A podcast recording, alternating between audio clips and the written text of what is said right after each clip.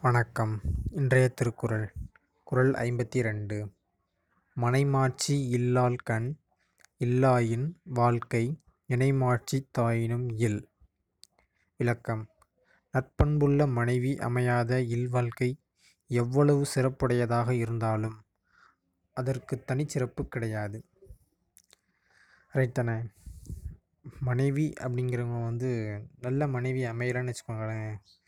அது எவ்வளோ சொத்து வேறு என்ன விதமான புகழ் இருந்தாலும் சரி அது வந்து நல்ல மனைவிக்கு ஈடாக வராது.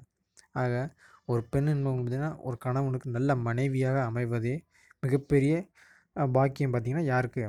அந்த கணவனுக்கு. எனவே மனைவியையும் நம்மளும் கணவன்மார்களும் என்ன பண்ணணும்? அதுக்கு தகுந்தாப்புல அவங்களுக்கு சரியான மரியாதையும் கொடுக்கணும். அவங்கள வந்து மதிப்புடையதாக நடத்தணும். அப்போ பெண் என்பவள் பார்த்திங்கன்னா எந்தளவுக்கு போற்றப்பட போற்றப்படுகிறார் அப்படிங்கிறத திருவள்ளுவர் எவ்வளோ தெளிவாக சொல்லியிருக்காருன்னு பாருங்கள் நன்றி